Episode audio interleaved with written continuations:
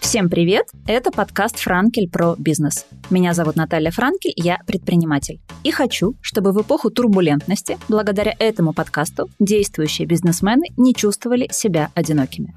Поэтому в каждом выпуске говорю с новыми гостями, теми, кто здесь и сейчас строит свой бизнес и растит свои проекты. Приглашаю владельцев бизнеса из разных ниш, городов и стран, чтобы находить работающие сегодня решения, пути преодоления кризисов и поддержку.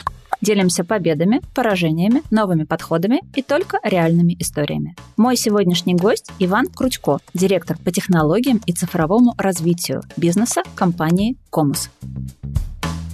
Иван, здравствуйте. Да, Наталья, здравствуйте. Без ложной скромности скажу, что вы у меня первый гость, который представляет настолько крупный бизнес, и мне приятно, что вы пришли ко мне сегодня. И хочется, наверное, говорить о чем-то более глобальном и визионерском с точки зрения развития и масштабирования проектов, чтобы об этот разговор предприниматели с разным опытом и с разным объемом знаний и уровнем развития своего бизнеса могли послушать его и получить какой-то инсайт, и, может быть, какой-то ответ из будущего в себе, в той точке, в которой они сейчас находятся. Поэтому давайте начнем, наверное, в двух словах. Комус — это сейчас что? Потому что я как потребитель понимаю, что Комус — это магазин, в который я могу зайти там около своего дома, еще около дома моей мамы, а еще в другом городе. Слушайте, да-да-да, вот знаете, Комус все воспринимают как ручки-ластики, но на самом деле на текущий момент. Вот, давайте перейдем к тому, что такое Комус на самом деле. Комус — это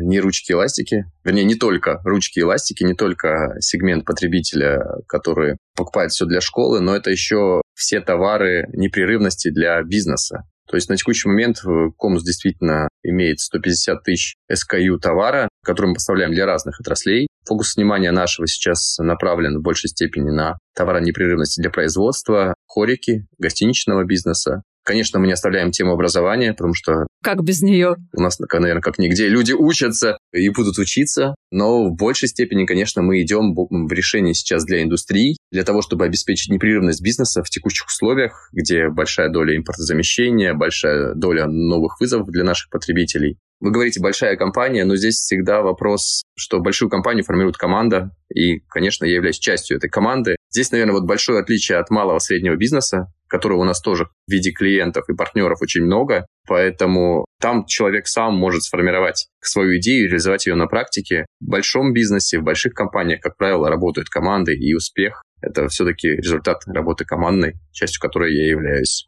А сколько сейчас в команде у вас человек?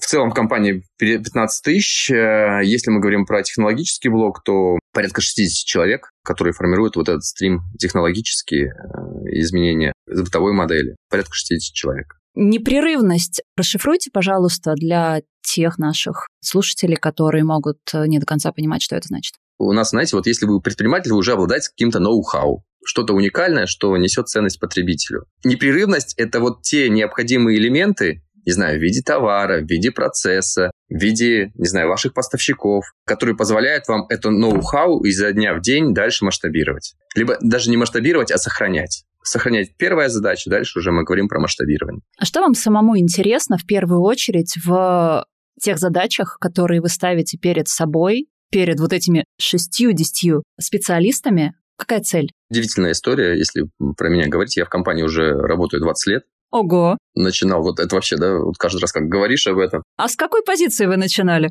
Слушайте, я работал вообще менеджером в городе Нижний Новгород, потом десять лет прожил в Санкт-Петербурге, очень люблю этот город, потом переехал уже в Москву. Но это такой путь, назову, в длинную жизнь, потому что каждый год ты задаешь себе вопросы. Что я здесь делаю, для чего я здесь, и какую пользу я могу принести, с одной стороны, с другой стороны, что я для себя нахожу, как я развиваюсь дальше. И вот, наверное, на каждой стадии ты берешь свои какие-то элементы, как ты движешься. Почему именно Комус? Вот в Комусе там у нас постоянно, знаете, как каждый год новые вызовы, поэтому тебе никогда не скучно. Тебе подкидывают постоянно что-то новое, и ты начинаешь опять... И хотел бы поскучать, но что-то все никак. Да, но, но что-то вот никак не выгораешь, да, поэтому вот это вот движение вперед, оно постоянно и рождает новые проекты, и вот, наверное, формирует ту стабильность и культурный код компании, который позволяет развиваться дальше. Сейчас я нахожусь на стадии, когда, наверное, мне хочется, ну, экспериментов, экспериментов с точки зрения и культуры компании, экспериментов с точки зрения новых бизнес-моделей, поэтому вот если еще мы разговаривали с вами месяц назад, то я бы говорил, что я коммерческий директор компании, я отвечаю за оперблог, за бытовую часть, потому что вот последние два года я работал именно на этой позиции. Сейчас я ушел на меньший объект,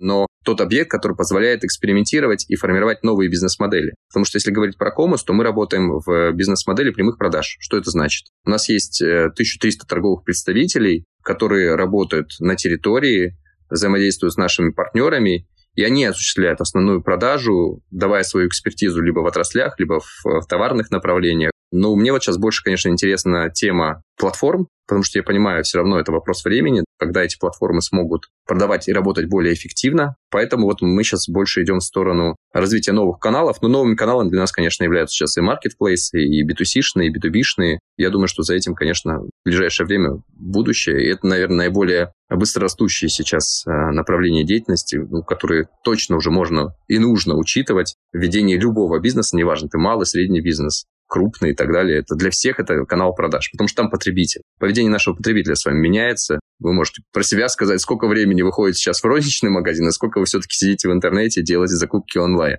Я вообще, по-моему, не хожу в розничный магазин, только если там не надо что-то мерить. Ну вот, да, вот видите, а сейчас уже там многие системы, они позволяют мерить вам онлайн, поэтому это тоже вот туда все движется. Поэтому это вопрос времени, когда мы с вами перейдем вот в эту виртуальную реальность, и когда данные о нас с вами, они будут настолько уже заложены в систему, что вам даже не придется мерить, а вам уже будут давать готовый образ и предлагать одежду, ту, которую вот уже прям фит для вас, да, и вот с этим уже можно работать. Вопрос времени, когда эти технологии дойдут до нас, и когда мы вот наберем достаточно информации, чтобы это можно было все проектировать и реализовывать. Иван, вы сказали, что будет расти эффективность работы на платформах. В чем сейчас вы видите недостаточную эффективность? Прозвучит довольно жестоко, но это, конечно, люди. Давайте уж, у нас с вами конкретный разговор. Все люди, но мы живые, да, мы делаем ошибки и так далее, да, и вот любой процесс, который монотонный, который нужно повторять и регулировать изо дня в день, вот машины его делают эффективнее, ну, инвестируя именно в ай ти-инфраструктуру в итоге, ты все-таки получаешь более высокую эффективность бизнеса, потому что, ну, любой человек – это оборудованное рабочее место, это зарплата, это налоги. И вот эти модели, они, конечно, очень дорогие с точки зрения реализации. Не знаю, вот все, наверное, последние прорывные проекты, которые мы видим там в мире, они прежде всего связаны именно с областью платформ, ай ти, там, где вот можно денег заработать быстро. Люди, вот, они должны высвобождать время для чего-то более интересного. Наверное, основной тренд, который мы сейчас видим, и с точки зрения наших потребителей, это как раз уход от рутины. И компания Комус на это направлена, чтобы сделать жизнь закупщика проще через автоматизацию закупочного процесса и высвободить время для чего-то большего. Вот это, наверное, тренд текущий. Ну и в целом прикольно так жить, когда ты меньше времени тратишь на зарабатывание денег, больше все-таки живешь вот той жизнью, которой ты хотел бы жить. А я правильно понимаю, что, исходя из этой парадигмы, будет идти тренд на сокращение офлайновых магазинов, куда можно прийти ручками повыбирать, и уход в виртуальную плоскость, где можно потыкать кнопки на маркетплейсе? Ну, это вечная боль сейчас ритейлеров всех, потому что наша розница огромная. Что делать? Потому что ну, мы видим, что, например, в нашей модели текущей, когда розница долгое время выступала самостоятельным каналом продаж, сейчас идет падение трафика, ну, люди меньше доходят. Тем не менее, в рознице сейчас есть определенный тренд, что как ты можешь вот эту физическую точку использовать по-другому. Потому что, да, кто-то использует розничную точку как пункт самовывоза товара. Кто-то использует ее как вот некий такой выставочный зал, где ты можешь показать экспертизу и лучшие практики и обучать людей. То есть, по мне, на самом деле, розница, она просто поменяет свой формат, но, тем не менее, все равно, мы же с вами социальные, все равно мы будем куда-то ходить, может быть, по другому поводу, может быть, это какой-то будет форма энтетеймента, да, развлечения, но, тем не менее, все равно мы будем физически посещать какие-то магазины, если мы говорим вот про ближайшую перспективу. Безумным сейчас спросом, например, пользуется вся история дешевого товара, дарксторы, вот, вот все, что вот связано с, со сниженной себестоимостью, вот это прям растущий тренд. Вы в нем участвуете? Розница будет. Мы, назову так, тестируем эту тему. пробуем что-то пока, но вот пока это тоже вопрос эксперимента в большей степени, потому что, ну, Комус все-таки это больше сервисная компания, мы очень дорожим своим брендом, и любой уход вот э, именно в э, такую историю, он вот, предполагает немножко другой уровень сервиса, пока на уровне теста. А расскажите про культурный код компании, если мы говорим про вот эту ориентацию на высокий стандарт. Какой культурный код у компании Комус? Он меняется. И более того, мы работаем над тем, чтобы он менялся. Потому что если, вот, например, мы говорили с вами в прошлом периоде, два-три года назад, все говорили, что Комус — это очень закрытая компания. Ну, если вы даже посмотрите, редко вообще рассказывают, чем мы занимаемся, как мы работаем, какие у нас есть успешные кейсы, неуспешные кейсы. Ну, потому что вот такая культура формировалась изначально. Сейчас мы понимаем, что для того, чтобы мы работали с людьми, которые нам интересны, которые обладают лучшей экспертизой по рынку, то мы должны рассказывать о том, что мы есть, какие мы есть и так далее. Потому что сейчас уже просто купить человека — этого мало, ты должен его заинтересовать и вовлечь. Заинтересовать и вовлечь только можно через интересные проекты. А вот этих проектов как раз в Комусе довольно много. И мы тоже вот этому всему учимся. Мы, знаете, как пирамидка, всегда были очень вертикально сильно интегрированы. На одного руководителя был другой руководитель, и общение шло именно так. Но в текущих условиях ты не можешь общаться в вертикальной структуре, конечно, ты должен развивать линейные связи. И вот основная задача сейчас именно работы с культурным кодом — это вот э, настроить вот эти горизонтальные связи и каналы коммуникации. Когда ты можешь пообщаться с руководителем, как вот, ну, с обычным человеком, и вот это, конечно, такой большой путь. Это вопрос не одного года, я подозреваю. То есть это надо менять прям, да, прям установки, установки у всех людей. Мы сейчас идем по пути для того, чтобы люди не боялись говорить, что они думают, потому что что же такая история, когда в вертикально интегрированных компаниях не принято выражать свою точку зрения, а, как правило... Надо соглашаться с вышестоящими товарищами. Лучше согласиться, меньше будет вопросов. Начиная, знаете, от стиля одежды, когда у нас там раньше был четкий регламент, кто что должен носить, какого длины должна быть юбка. Ну и вот даже я сейчас рассказываю, и вот э, сам слышу себя и понимаю, что это прям такой вот атовизм. Ну, я работала в начале двухтысячных в очень крупной компании, там тоже были длинные юбок и цвет ногтей. А вот сейчас уже речь идет немножко о другом, что место работы, оно должно быть комфортно, поэтому мы там переехали в новый офис и сейчас создаем те условия, ну, наравне с крупнейшими ай ти-компаниями, чтобы нашим сотрудникам было комфортно на рабочем месте. Сегодня у нас открытие нового офиса еще в Санкт-Петербурге, поэтому мы движемся, это не только, то есть эти условия создаем для московских наших сотрудников, но и для других регионов, просто развиваемся постепенно. Слушайте, а сильное сопротивление встречает вот это изменение в сторону открытости, в сторону, ну, такой демократичности, горизонтальности у ваших коллег, которые много лет работали в другой парадигме, и через что вы транслируете и доносите важность именно вот этого изменения? Знаете, наверное, сопротивление встречается везде, вот когда что-то непонятно. Поэтому вот моя основная задача как раз вот обеспечить вот эту вот прозрачность, что мы делаем, как мы делаем. Это очень энергоемко, когда ты должен провести множество встреч, рассказать о том, что мы делаем, для чего мы это делаем. Но вот без этой прозрачности не будет понимания. И вот это, наверное, самая такая сложная задачка. Так как у нас сейчас э, большой поток людей, которых мы нанимаем с рынка, то вот эта культура меняется. Знаете, происходит такой микс, и вот именно в этом миксе рождается баланс старого и нового. Знаете, без э, революции, а больше таким эволюционным путем. Вот мы все-таки приверженцы именно поступательного развития, а не вот таких вот переворотов. Расскажите, пожалуйста, вообще про команду. Вот, окей, при переходе к вот этой новой системе, к новой структуре, какие ценности вы транслируете команде как ценности бизнеса, ценности компании? И правда ли, какое ваше мнение, насколько ценности компании влияют на качество работы команды? Первый тезис, наверное, такой. Людей, с которыми мы работаем, их вообще очень сложно переделать, поэтому ты на вход сразу смотришь, насколько человек близок с точки зрения системы ценностей, либо нет. Но триггерная такая история, вот прям буквально пару вопросов. Мы очень клиентоориентированы в целом, то есть мы прям вот смотрим, что нравится нашим клиентам, что не нравится и так далее. Особенно если ты работаешь в функции сбыта, то вот эта клиентоориентированность, она, наверное, вот является чуть ли не базовым элементом хорошей работы и именно хорошего результата.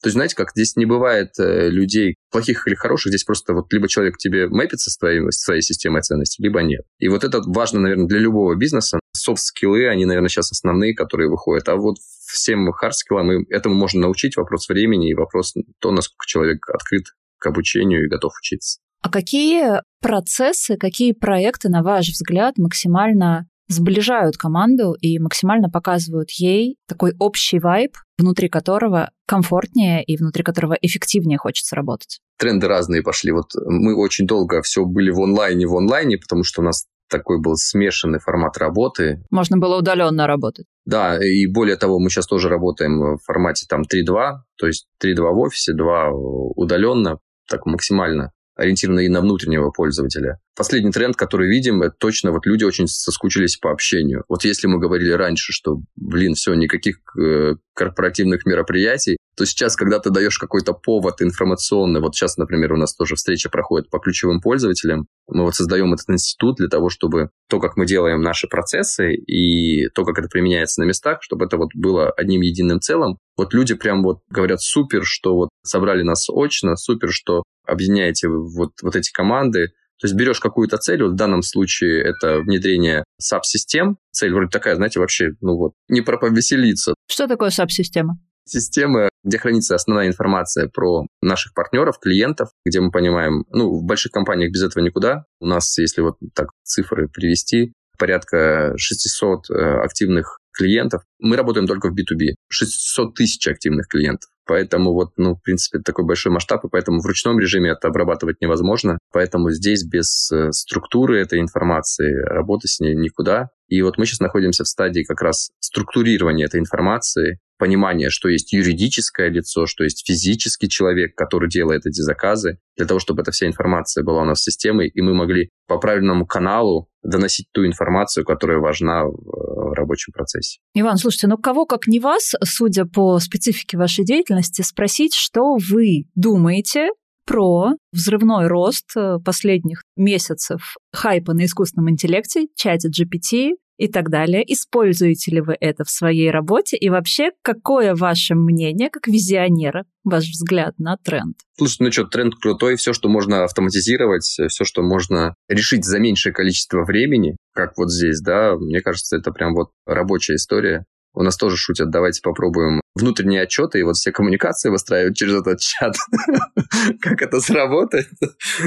Делегируем, да? Потому что встреч много, общения много, бумажных документов много по-прежнему. Поэтому, может быть, где-то уже можно заменить и попробовать. Но пока это только разговоры. Пробовали, знаете, вот эти всякие истории формирования стратегических сессий, когда ты берешь, задаешь вопросы, как организовать стратегическую сессию, и там тебе выдается вот... Алгоритм. Алгоритм, да. Но, как правило, это пока сводится именно просто как запрос к поисковику, когда тебе там, ну, выходят те вопросы, которые есть. То есть в дальнейшем, наверное, если это будет обогащено и там уже как-то умно работать, то точно можно использовать, знаете, как Алису в повседневной жизни, вот тебе уже будет такой вот некий прообраз. Продвинутая Алиса. Но вы следите, вы используете? Пока нет, пока тестим. Я как просто пользователь являюсь конечным потребителем того нереального объема нужной и ненужной информации, которую получаю по всем каналам. Как вы анализируете вот эту идеальную формулу касаний с клиентом, с партнером, чтобы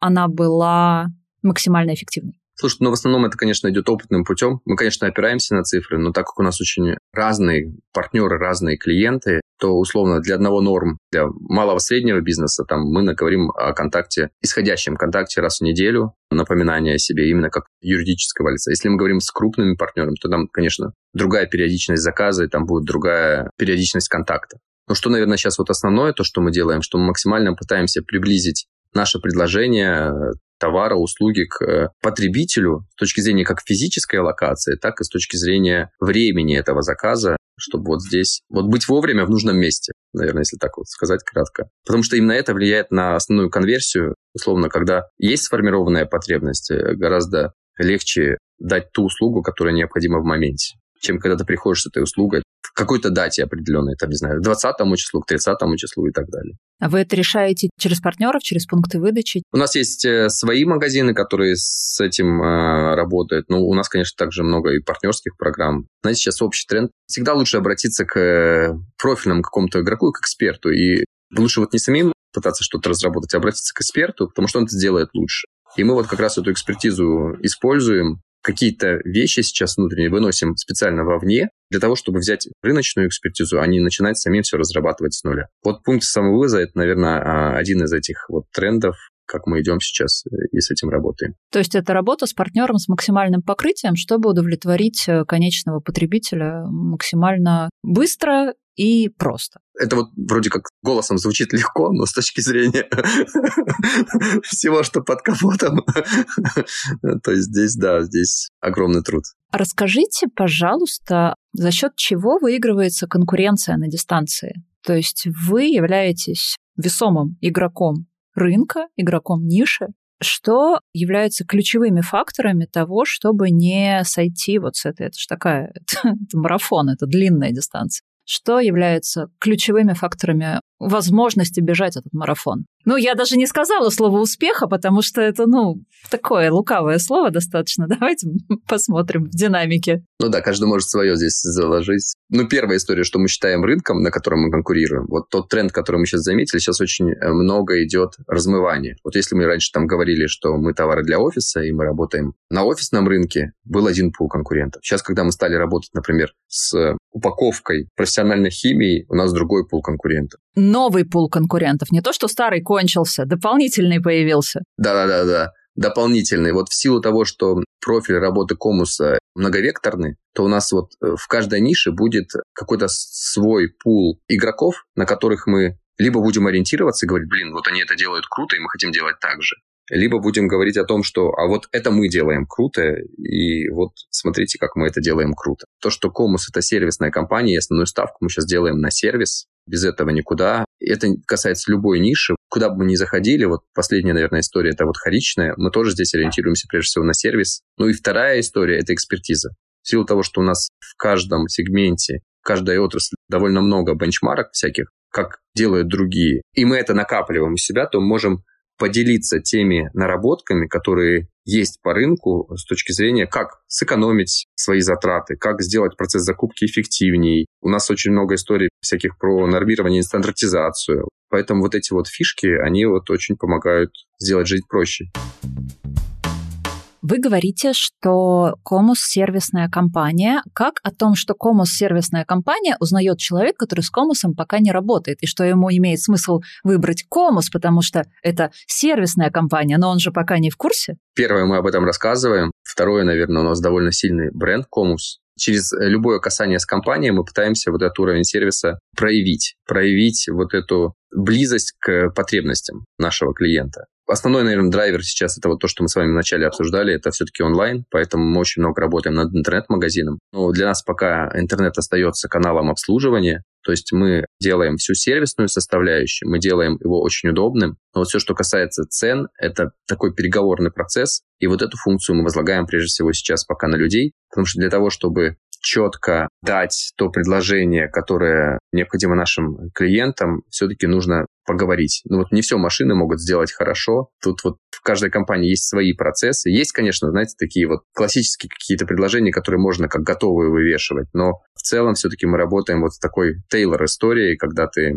опрашиваешь, что болит, когда ты даешь э, решение в области экономии, исходя из конкретной потребности. Ну, либо экономия, да, либо необходима комплексная поставка, потому что ну, человек хочет просто высвоить время и не переживать о том, что у него что-то в какой-то момент может не оказаться либо в офисе, либо на производстве. Поэтому мы и даем полный спектр. Там мы сейчас даже фреш поставляем. Фреш — это, ну, в моем понимании, это апельсины, мандарины, вот тот скоропорт. Мы поставляем весь комплекс товаров, который необходим для офиса. То есть это и зона кухонного уголка, это и зона самого офиса, и производства, где там нужны перчатки, все, что для безопасности работы сотрудников на производствах. Такой один источник в рамках одного договора, вот это вот по мне очень такая клевая история, которая позволяет экономить. Система одного окна такая. Да, которая позволяет экономить и деньги, и время. Потому что здесь можно использовать кросс-скидки, получать выгоду на одном товаре за счет скидки на другой товар и так далее, вот она очень прям помогает, рабочая история. А какие еще направления у вас есть в планах, в разработке, чтобы закрывать еще больше потребностей вашей аудитории? Ну вот сейчас мы идем еще в комплексное развитие рабочей одежды и средств индивидуальной защиты. Эта тема, она родилась у нас вот, наверное, в ковидное время, даже немного раньше стали этим заниматься. Там прям сейчас уже есть большой пул успешных проектов, есть типовые решения, есть уже товарная экспертиза, которую уже мы доносим рынку. Но вот больше здесь, конечно, идем сейчас от проектов, от э, общего посыла. По мне тоже такая перспективная история, где важна именно отраслевая экспертиза и экспертиза конкретно взятой отрасли. Одно, когда ты предлагаешь рабочую одежду и средства индивидуальной защиты, не знаю, для тяжелой промышленности, другое, когда ты идешь в пищевое производство, третье, когда ты начинаешь работать с офисной историей, где тоже вот это все дело есть. Какой процент от общего объема эс ка у занимает товары под брендом Комус? эс тэ эм — это, наверное, то, что у нас вот сейчас идет основное, и то, что очень бурно развивается. Наверное, точно прям цифру я вам не назову. Там тридцать-тридцать пять процентов точно это эс ка у. И более того, сейчас, когда мы вступали в порог импортозамещения, мы сейчас сделали основную ставку на различные эс тэ эм. Без этого э, невозможно движение, потому что мы вместе со своим брендом Комус еще и гарантируем качество продукта. Как это качество контролировать без собственного эс тэ эм? Ну, вообще никак. Вот, наверное, самый такой эс тэ эм, который у нас очень прям сейчас э, хорошо развивается, бурно, это вот деловой стандарт. Это все, что мы делаем в области молока, вот кофейного такого уголка. Там действительно вот удивительно, когда даже наше молоко отдавали на тестирование бариста. Соответственно, удивительно, что вот то молоко, которое делается под эс тэ эм э, деловой стандарт, оно нормально пенится, из него получается отличный капучино. Поэтому вот с этим продуктом будем сейчас и в хорику выходить и дальше. Ну, от моих друзей, у которых э, кофейни, я знаю, что найти молоко, которое хорошо пенится, не опадает, это вообще же проблема. Которое взбивается нормально, да. Тут другой вопрос. Вот. Много ли слушателей знают, что Комус — это не только, как вы там вначале сказали, ручки-ластики, но еще и там миллион всего другого, в том числе и, например, молоко. Есть ли какая-то идея того, как доносить до широкой аудитории, может быть, которая с вами соприкасается крайне редко и крайне мало, но все равно доносить до нее, что ваш спектр намного шире, чем то, что есть как плотно ассоциированный спектр ваших товаров и услуг, чтобы в будущем, вероятно, они становились более такими глубокими и широкими вашими потребителями. Как правило, эта вот история все-таки сейчас идет у нас интернет-магазина и торгового представителя, задача которого рассказать о том, что Комус есть сегодня, что мы можем поставлять не только... резинки и ручки. Да, форматную бумагу, да, которая то желтая, то белая у нас, цвета капучино. Но и сам капучино, собственно говоря. Вот это, наверное, вот как раз и есть задача наших торговых агентов, торговых представителей, которые идут вот с этим посылом, что любая компания может для себя выбрать оптимальное решение. Кому нужно сэкономить, вы найдете товары, ну, вот, которые точно будут самыми дешевыми по рынку. Кому необходимо вот там баланс качества, окей, эти товары тоже есть. Потому что ну, среди такого количества эс ка у точно каждый может найти то, что подходит именно для его сферы деятельности и ведения бизнеса. Вот эта вот такая некая универсальность, она как раз и позволяет, наверное, постоянно наращивать и партнерскую базу, и расширять корзину наших партнеров.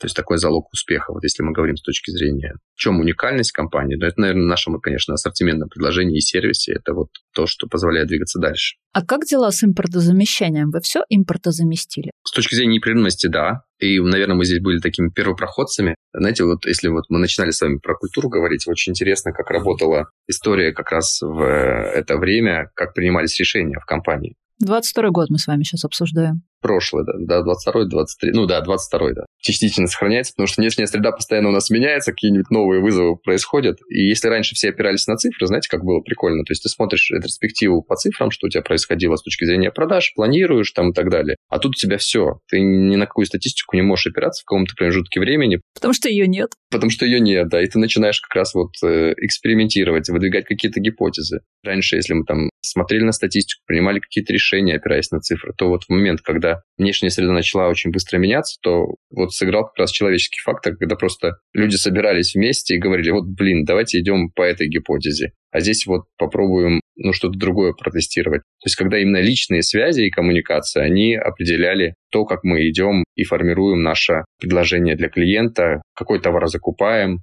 по каким ценам работаем, расширяем склады, не расширяем склады. То есть вот эти все вопросы, они задавались, и они решались в большей степени, опираясь на экспертизу, ну, с учетом, конечно, финансовой составляющей. Это вот как раз элемент культуры, то, что та команда, которая есть в Комусе, она не безразлична, может перестраиваться, исходя из изменения внешней среды. Это вот прям вот большой такой плюс и ценность. То, что как раз с изменением культуры компании остается прежним и вот приносит тот результат, который мы получаем. А есть что-то, что вы не смогли заменить? В нашей истории таких кейсов нет, потому что все, что было, оно и остается. То есть ассортимент Комуса не стал беднее, он по-прежнему вот в каждой категории может предложить вариативность, начиная от ручек, заканчивая, не знаю, техникой. У нас уже большое направление, если что сказать, картриджи. Вот все эти истории остались. Ну, где-то, возможно, поменялись названия и бренды, но с точки зрения функциональных характеристик такого, конечно, в би ту би нет, что вот есть товар прям какой-то безумно уникальный. Есть определенные дефициты, которые возникали в силу разрыва цепочек поставки на определенных моментах. Но вот все удалось преодолеть. Новые логистические цепочки выстроены, товарная номенклатура там э, сформирована. Есть возможность поставки, например, когда мы понимаем определенное качество, есть там несколько локальных поставщиков, мы можем их тоже объединять с точки зрения определенного критерия качества и перехватывать то одного, то второго, то третьего. При этом товар будет для нашего потребителя один и тот же. Наверное, стабильность, вот эту мы как раз и обеспечили. Слушайте, а расскажите, у вас же наверняка есть много этой информации, как сейчас происходит развитие поставщиков ваших каких-то российских брендов под потребности рынка? Растут ли они и на что они сейчас ориентируются? Ну, мне кажется, как раз история российских производителей, она сейчас идет на новый виток. Ну, по крайней мере, все, что касается продуктов питания. Да, сейчас есть огромная возможность открыть для себя новые ниши и в них экспериментировать. В продуктах, не знаю, в алкоголе, да, импортозамещение, это, мне кажется, то, что сейчас прям может стать трендом, потому что мы можем делать товары, которые будут сопоставимы по вкусам, по качеству точно. Вопрос именно технологии сейчас, ну, инвестирования и вот этого времени. Поэтому мы видим развитие как раз поставщиков. Их стало на порядок больше. Условно, то, что мы раньше не видели, например, региональных поставщиков, да, у нас локализация была там на третьем, на четвертом уровне, то сейчас, конечно, это вот, ну, один из основных драйверов роста и ассортиментной линейки, и ассортиментного предложения. Без этого никак. И у них появилась возможность заявить о себе более полно, и вам, как тому, кому нужна их продукция, нужна их услуга, и вы готовы с ними идти в диалог там и развивать какие-то направления. Вот у всех больших корпораций вечно огромные требования с точки зрения логистики поставок. Этикетку наклей, стрейчем обмотай, на палету поставь и так далее, и так далее. То вот здесь мы тоже уже готовы к неким компромиссам. Понятно, мы всегда смотрим на вот эти входящие требования, потому что это стоимость нашей функции, стоимость переработки товара, ее надо контролировать, иначе просто мы не сможем предоставлять конкурентные цены. Но, тем не менее, есть проекты, которые мы берем и тестируем уже без логистических требований и смотрим, что получается с точки зрения продажи, спроса и потребления. Либо берем эту функцию на себя. Тоже был интересный эксперимент. Когда мы понимаем, что мы что-то делаем хорошо, мы, наоборот, начинаем развивать in-house, и мы можем там сами делать какую-то предварительную подготовку товара, чтобы потом пускать на нашу линию переработки и вот обеспечивать тридцать пять тысяч заказов в день. Тоже история такая, когда ты в новых условиях пытаешься найти ниши, где ты эффективен, и это можешь выносить вовне. С точки зрения продажи точно крутая история. Есть ли у Комуса какая-то экологическая повестка? Заходили несколько раз с этой повесткой, но, знаете, вот для меня всегда вот крафт-упаковка. Которая стоит дороже, чем все остальное. Смотришь ты на эту серую упаковку, все отлично. Но когда начинаешь копаться в деталях, когда понимаешь, что вот э, все равно внутренний слой у нее обклеен полиэтиленом, пахнет фейком. Гринвошинг это называется. И ты всегда вот думаешь, стоит ли этим заниматься, поэтому мы пробовали делать что-то вот, ну, такое трушное. В итоге вот в России пока мы не увидели, что есть спрос на переработанную бумагу. Нет этого спроса, а с точки зрения себестоимости это, конечно, стоит на порядок дороже. И с точки зрения пластиковой упаковки, там в три-четыре раза контейнер будет стоить дороже. Не готов потребитель сейчас переплачивать за это. Иван, а есть ли у вас какой-то фейл, которым вы бы хотели поделиться с предпринимателями? Фейлы есть у всех. Да, вопрос, как ты из этих фейлов выходишь всегда, с каким настроением. Мы довольно очень долго внедряем сейчас ай ти-системы. Ну, для меня вот это как раз история того, что можно сделать лучше. И знаете, здесь, наверное, в большей степени ты не относишься к этому как к фейлу, ты относишься к опыту. Наверное, я еще вот нахожусь на той стадии, когда это еще вот что-то можно исправить. Ты сделал что-то, посмотрел, что вот можно сделать по-другому или можно сделать лучше, и вот начинаешь переделывать. Понятно, что это там стоит тебе времени, стоит ресурсов и так далее, но вот пока, наверное, не было ничего такого, что нельзя было бы исправить. Вот это, наверное, основное. И вот это отношение к любому опыту как к опыту. Это вот важно. А не как к концу света. А не как, да, все это. Очень помогают горы, на самом деле. Мне вот сейчас из последних кейсов, когда вот было очень много информационного шума, и ты не понимаешь вообще, куда бежать, нужно прям отключить все и пойти. Вот и я ходил сейчас на Килиманджаро. Ого! Это прям вот, знаете, неделю без телефона, без душа, без вот какого-либо вообще комфорта, ну... Потом ты спускаешься и понимаешь, что это вот все такая суета, что происходит вокруг. То есть вот эти перезагрузки, они нужны, иначе ты не сможешь быть критичным с точки зрения принятия решений. Причем удивительно, но по ходу вот этого пути ты встречаешь такое количество людей, которые что-то ищут, ищут смыслы, ищут себя, наверное, где-то. То есть очень много вот за этот период времени, пока я ходил и лазил по горам, в обычной жизни ты не видишь этого, ты же общаешься больше по работе, а тут ты прям наполняешься вот, вот этим обменом. Команда у нас была абсолютно замечательная. Восхождение прошло удачно, как я понимаю. Ну, раз я здесь с вами спустился, значит, все, все норм. В горах нет мелочей, поэтому вот эта подготовка, все очень важно. Но состояние, которое ты переживаешь, я не знаю, вы были в горах? Не мой вид спорта абсолютно, я не очень к экстриму отношусь. Но, но не очень, походу, бывает разное. Я тоже, на самом деле, не очень отношусь к экстриму, но когда ты много всего не знаешь, и просто вот, блин, а прикольно, Африка, Килиманджаро, почему бы нет? Вот иногда лучше большего не знать, тогда ты вот можешь идти и двигаться. А когда ты знаешь вот эти все риски с точки зрения горной болезни, там, отека мозга и легких и так далее, там, не знаю, всяких болезней типа малярии. Звучит так себе. Ты думаешь, боже мой, куда я вообще пошел и зачем мне это?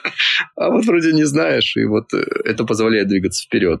Избыток информации тоже мешает движению. Это способствует тому, что ты можешь ничего не делать, а просто говорить, боже, я туда не пойду, сюда не пойду. И у тебя возникают вот эти шоры, которые уже не позволяют тебе двигаться и вот, ну, узнавать себя, наверное, прежде всего. Потому что и работа, то, что мы делаем, это все же, оно идет от того, что ты познаешь себя на разных стадиях. Насколько вам хватило проветренной на Килиманджаро головы? Не знаю, насколько хватит. Тем не менее, критичность появилась, и появилась вот такая, знаете, некая легкость. Потому что когда очень много изменений, очень много информационного шума, начинаешь прям, ну, теряться. А это для руководителя вообще нехорошо. Ты же в коллективе, ты на виду. Так и, мне кажется, каждый предприниматель.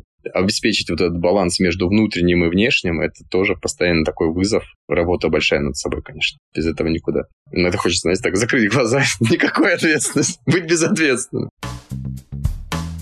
Иван, в конце у меня есть такой маленький блиц. Какая основная сложность в вашем бизнесе? У меня самая сложность, наверное, это когда ты работаешь в большой компании, у тебя очень много непроизводственных всяких э, дел. Когда должен выравниваться, общаться. Как вот я, наверное, сказал, это всегда работа команды. Очень много времени уходит на выравнивание для того, чтобы как-то объединить интересы и так далее. И каждый раз, когда ты это видишь, это расстраивает, потому что ты понимаешь, что это вообще не производственная деятельность, это не дает конечному результату, а вот как-то это все хочется всегда избежать. Что бы вы посоветовали современным предпринимателям? Экспериментировать, на самом деле, и ничего не бояться, пробовать. Потому что мне кажется, что вот все, что мы с вами формируем, оно связано именно вот с экспериментом. Иногда прям появляется очень много страхов, ты этого не делаешь. Лучше что-то сделать и об этом пожалеть, чем ничего не делать. Такая банальная мысль, но она реально работает. Как вы отдыхаете? Как вы переключаетесь? Ну вот новое – это у меня горы. Так вообще спать люблю. То есть вам он ближе. Если экстрим не любите, то... Какая ваша суперсила? Я люблю думать, я люблю мыслить, и это тоже такая практика, которая есть. Я думаю, что это как раз и есть суперсила, когда ты можешь что-то спроектировать и это реализовать. Это прям дает тебе еще новую суперсилу и уверенность в себе. Без этого, мне кажется, вообще никуда. Интересно, это меня драйвит. Новые вызовы и то, какие решения ты можешь на это найти. Причем вызовы могут не только быть в бизнесе, а вызовы – это еще эксперименты над собой, когда ты оказываешься в новых условиях, и ты должен принимать какие-то решения, либо их не принимать, но это все приводит к какому-то результату. Вот это, конечно, цепочки интересно. Иван, спасибо большое за то, что в своем плотном графике мы смогли найти это окно, встретиться, и спасибо за ваш рассказ, за ваше видение и за тот опыт, которым вы поделились с теми, кто будет слушать этот выпуск. Спасибо за приглашение. Ну, очень приятная беседа получилась. Нам с вами пора прощаться. Внедряйте, применяйте, не опускайте руки. Подписывайтесь на нас на всех платформах, где вы любите слушать подкасты. Ставьте звездочки и сердечки. И если есть вопросы, я на связи. Ссылка на канал в описании.